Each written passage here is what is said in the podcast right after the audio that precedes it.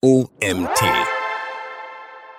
Was ist SEO-AB-Testing? Von dem Autor Lisa Bläser und Vanessa Wurster. Mein Name ist Isabo Brunner und ich freue mich, dir heute diesen Artikel vorlesen zu dürfen. Mit SEO-AB-Testing kannst du deine SEO-Maßnahmen mit echten Zahlen untermauern. Ein klassischer AB-Test bringt dich im SEO nicht weiter, da Google nicht zwei Varianten deiner Seite indexieren und in den Suchergebnissen darstellen kann. Da kommt SEO-AB-Testing ins Spiel. Mit einem Split-Test teilst du deine Seiten in verschiedene Gruppen auf und testest diese gegeneinander. Durch die Aufteilung in Test- und Kontrollgruppen kannst du saisonale Effekte, Updates und technische Änderungen, die deinen Test beeinflussen können, aushebeln. Dafür bietet Google direkt das richtige Konzept. Mit Casual Impact wird die Veränderung einer bestimmten KPI auf Basis deiner Teständerung gegen eine unveränderte Kontrollgruppe getestet. Wofür kannst du es nutzen? Du kannst Casual Impact für all deine SEO-Tests nutzen. Wichtig dafür ist, dass du genug Traffic auf deinen Seiten hast. Unsere Empfehlung liegt bei mindestens 1000 organischen Klicks am Tag für die URL-Grundgesamtheit. Diese besteht aus vielen Seiten eines bestimmten Typs, zum Beispiel Produktdetailseiten oder Kategorieseiten. Bei kleineren Seiten ist die Methode also nicht zu empfehlen. Erfüllt deine Seite die Voraussetzungen, kannst du beispielsweise diese Themen testen. Aufbau und Inhalt von Snippets, Content wie Ratgeber, Kategorie oder Produkttexte, Integration von Bildern und Videos und vieles mehr. Hypothesen erstellen. Der erste Schritt zum SEO-AB-Testing ist das Erstellen einer sauberen Hypothese. Was willst du testen und welches Ergebnis erwartest du? Du stellst eine H0, Null-Hypothese und eine H1, Alternativhypothese auf. Diese müssen sich gegenseitig ausschließen. Ein Beispiel. H0, die Integration von Bildern in mein Ratgeber hat keine Auswirkung auf den Nutzer und beeinflusst die Klick Klicks nicht. H1, die Integration von Bildern in meine Ratgeber hat eine Auswirkung auf den Nutzer und beeinflusst die Klicks positiv. Die H0 ist die Ausgangshypothese und gilt so lange, bis das Gegenteil mit Hilfe von Daten bewiesen ist. Stichprobengröße berechnen. Damit du die Test- und Kontrollgruppen erstellen kannst, brauchst du eine Grundgesamtheit an URLs, die für deinen Test in Frage kommen. Mithilfe einer Sample Size Calculation berechnest du, wie viele URLs der Grundgesamtheit in deine Testgruppen gehören. Dazu benutzt du diese Formel. n gleich Populationsgröße, e gleich Fehlerwert, z gleich z-Wert des Konfidenzniveaus, P gleich Variabilität, Q gleich 1 minus P. Die Populationsgröße n ist dabei die Grundgesamtheit. In unserem Beispiel gehen wir von 1000 URLs aus. Der Fehlerwert E ist der Stichprobenfehler. Als Standard kannst du hier 5% nehmen. Das Konfidenzniveau Z zeigt die Wahrscheinlichkeit, dass die Stichprobe repräsentativ ist. Dabei ist 0,95 der Standard. Der Z-Wert, den du brauchst, ist dann 1,96. Die Variabilität P zeigt, wie variabel deine Grundgesamtheit ist. Hier kannst du 50% annehmen. So bekommst du eine konservative Stichprobengröße. So sieht unsere Beispielrechnung aus. Die berechnete Stichprobengröße ist so 278. Das heißt, in unserem Beispiel nehmen wir 278 URLs in die Testgruppe auf und verändern deren Merkmale gemäß unserer Hypothese. Tipp, möchtest du das nicht per Hand machen, kannst du einen Sample Size Calculator verwenden. Einen solchen Rechner findest du auf calculator Test- und Kontrollgruppen ermitteln. Jetzt müssen wir 278 URLs finden, die den gleichen Performance-Verlauf haben wie die restlichen 722 URLs. Wir teilen die Grundgesamtheit also in Test- und Kontrollgruppen ein. Dabei solltest du auf eine möglichst ähnliche Performance achten. Besonders das Verhältnis muss stimmen. Auch Faktoren wie Saisonabhängigkeiten sollten in den beiden Gruppen möglichst ausgeglichen aufgeteilt sein. Der wichtigste Faktor dabei ist der, den du nachher in deinem SEO-Test messen willst. Oftmals sind das Klicks. Nach der Aufteilung kannst du deine Gruppen überprüfen, indem du die Klick-Tageswerte der Test- und Kontrollgruppe im Vorzeitraum nebeneinander legst. Beim Vorzeitraum gilt, je länger, desto besser. Mindestens solltest du dir die Daten von drei Monaten ansehen.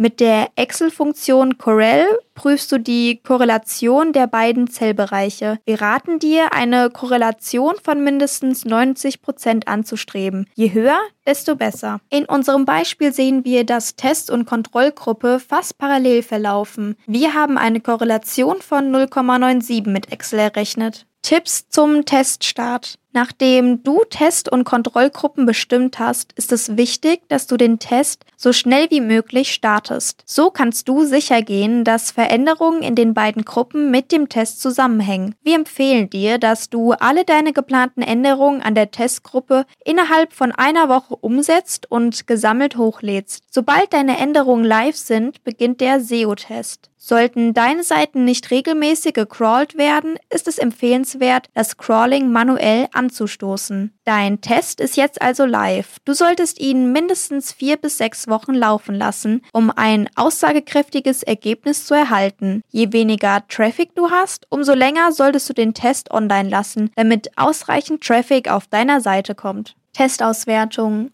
SEO-AB-Testing mit Casual Impact. Zur Auswertung deines SEO-Tests arbeitest du mit Casual Impact. Hier kannst du dir das Air-Package von Google downloaden. Die Installationsanleitung und alle wichtigen Infos findest du ebenfalls auf unserer Seite. Nachdem du das Package runtergeladen hast, überträgst du den Code in Air. Mit einer Read-Funktion kannst du deine Testdaten einlesen. Damit du die Daten einlesen kannst, benötigst du die Libraries ReadDR und Casual Impact. Lade sie am besten in einer CSV hoch. Dazu gibst du dem Tool den Pfad und das Trennzeichen an. Danach macht das Skript fast alles von allein. Auf unserer Seite findest du den Aufbau der CSV-Datei und Beispieltests für den Upload. Du musst noch angeben, was Vorzeit und Testraum sind. In unserem Beispiel auf unserer Seite geben wir an, dass die Daten des Vorzeitraums in Zeile 1 bis 99 und die Daten des Testzeitraums in Zeile 100 bis 200 zu finden sind. Wir legen unseren Wochen- und Tageszyklus fest. N Seasons gleich 7 bedeutet, dass unser Wochenzyklus 7 Tage hat. Season.duration gleich 1 drückt aus, dass wir jeden Tag einen Datenpunkt angeben. Nachdem wir alle Infos angegeben haben, können wir die Daten visualisieren und uns eine Beschreibung des Ergebnisses anzeigen lassen. Dazu nutzt du zuerst Plot und dann Summary. Das geht alles automatisch, ohne dass du selbst etwas berechnen musst.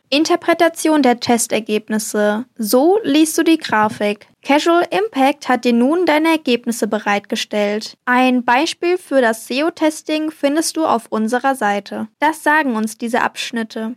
Original, das erste Feld zeigt durch die blaue Linie ein Vorhersagen dessen, was mit der schwarzen Linie geschehen wäre, wenn die Intervention in Klammern gestrichelt vertikale Linie nicht stattgefunden hätte. Wie wäre der Verlauf ohne Änderung? Die schwarze Linie zeigt den tatsächlichen Verlauf der Daten. Pointwise. Hier wird die Differenz zwischen beobachteten Daten und der Schätzung aufgezeigt. Cumulative Impact. Der Effekt der Änderung wird in diesem Feld kumuliert dargestellt. Die gestrichelte Linie zeigt dir über die Summe summierte Wirkung für jeden Datenpunkt. Die hellblaue, etwas breitere Linie stellt das 95% Glaubwürdigkeitsintervall dar. In Bezug auf unser Beispiel wird bei dieser Ansicht die Erkenntnis gewonnen, wie viele Klicks die Testgruppe dazu gewonnen oder verloren hat. Interpretation der Testergebnisse. Positive Effekte erkennen. Nun starten wir mit der Erklärung der Ergebnisse. Auch hier findest du einen Beispieltest auf unserer Seite. Wir sehen in der Grafik, dass die schwarze Linie im ersten Teil über der Vorhersage liegt, also besser performt hat. Auch im zweiten und dritten Teil ist die positive Steigung deutlich zu erkennen. Casual Impact gibt uns diese Interpretation der Ergebnisse aus.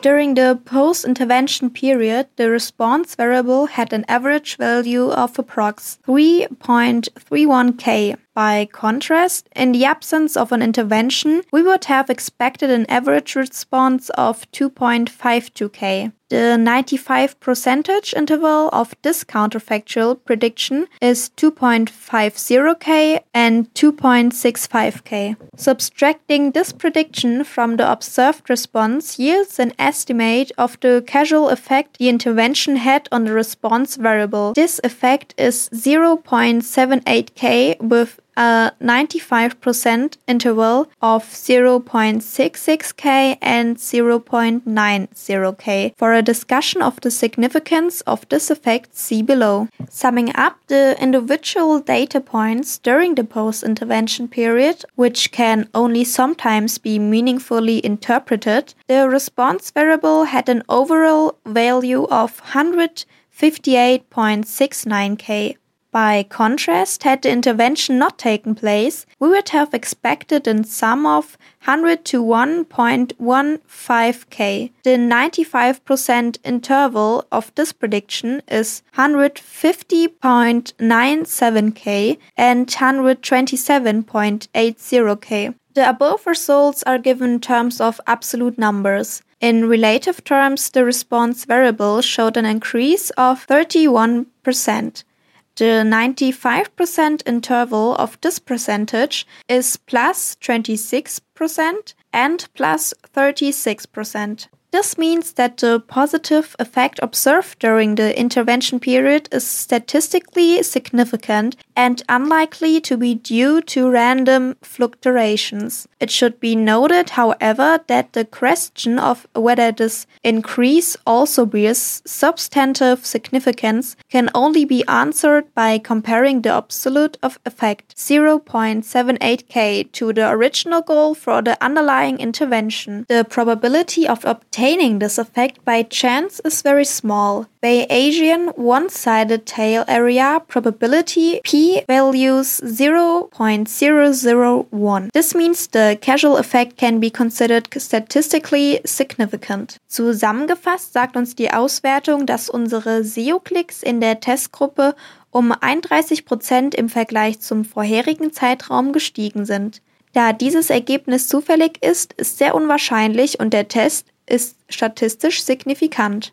Interpretation der Testergebnisse. Nicht signifikanter Test. In diesem zweiten Beispiel mit anderen Testdaten ist das Ergebnis nicht signifikant. Das bedeutet, dass die Testgruppe nach der Änderung statistisch gesehen nicht besser oder schlechter als die Kontrollgruppe ist. Im ersten Teil der Grafik überlappen die Linien die meiste Zeit. Es ist keine Abweichung zwischen dem tatsächlichen Verlauf und der Vorhersage zu erkennen. Im zweiten Feld ist keine eindeutige Differenz zwischen Schätzung und den beobachteten Daten sichtbar. Dies ist daran zu erkennen, dass sich die blaue gestrichelte Linie sehr nah um die Null bewegt. Im kumulativen Part gibt es den ersten Tagen kaum Effekte. Dann siehst du erst einen leicht negativen und dann einen leicht positiven Verlauf. Der Effekt ist allerdings nicht signifikant. Das ist daran zu erkennen, dass die Konfidenzintervall in Klammern hellblaue Fläche nicht die Mittellinie überschreitet. Google gibt uns unter anderem diese Erklärung. The above results are given in terms of absolute numbers. In relative terms, the response variable showed an increase of 2%.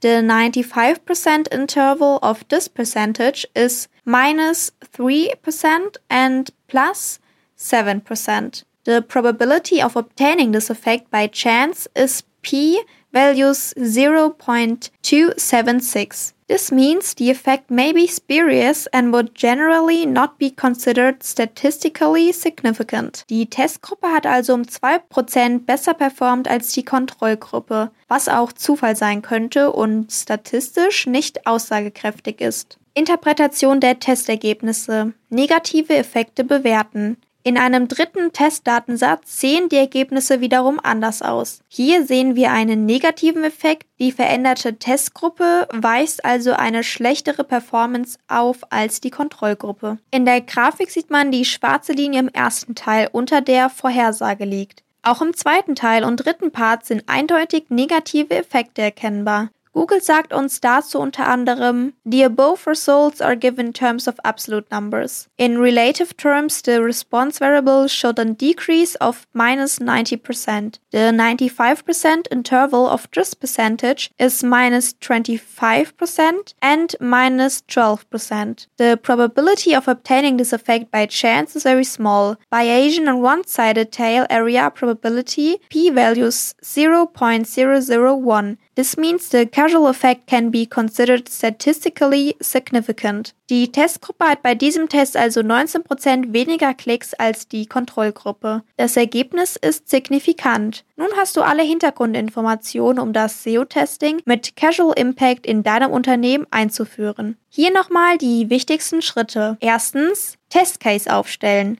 Was willst du testen? Zweitens, Hypothesen bilden. Was ist deine Erwartung an das Ergebnis? Drittens, Grundgesamtheit bilden. Welche Seiten benötigst du für deinen Test? Viertens, Sample Size Calculation. Wie viele URLs brauchst du für deine Testgruppe? Fünftens, Test und AMP. Kontrollgruppen bilden. Sechstens, Änderungen durchführen. Siebtens, vier bis sechs Wochen warten. Achtens, Test mit Casual Impact von Google auswerten. Viel Spaß beim Testen und Suchmaschinenranking verbessern. Dieser Artikel wurde von Lisa Bläser und Vanessa Wurster geschrieben. Lisa Bläser und Vanessa Wurster haben sich 2016 bei Otto kennengelernt. Dort waren sie über vier Jahre im SEO und Content Team tätig. Nachdem Lisa einen kurzen Abstecher zu Statista unternommen hat, sind die beiden nun bei AccuSys wieder vereint. Dort kümmert sich Lisa und Vanessa mit ihren Kollegen um 16 Seiten in sechs Ländern. Ihre Schwerpunkte liegen im Aufbau neuer Shops, SEO und Online-Marketing. Das war's auch wieder mit der heutigen Folge. Mein Name ist Isabel Brunner und ich freue mich, wenn du auch zur nächsten Folge einschaltest.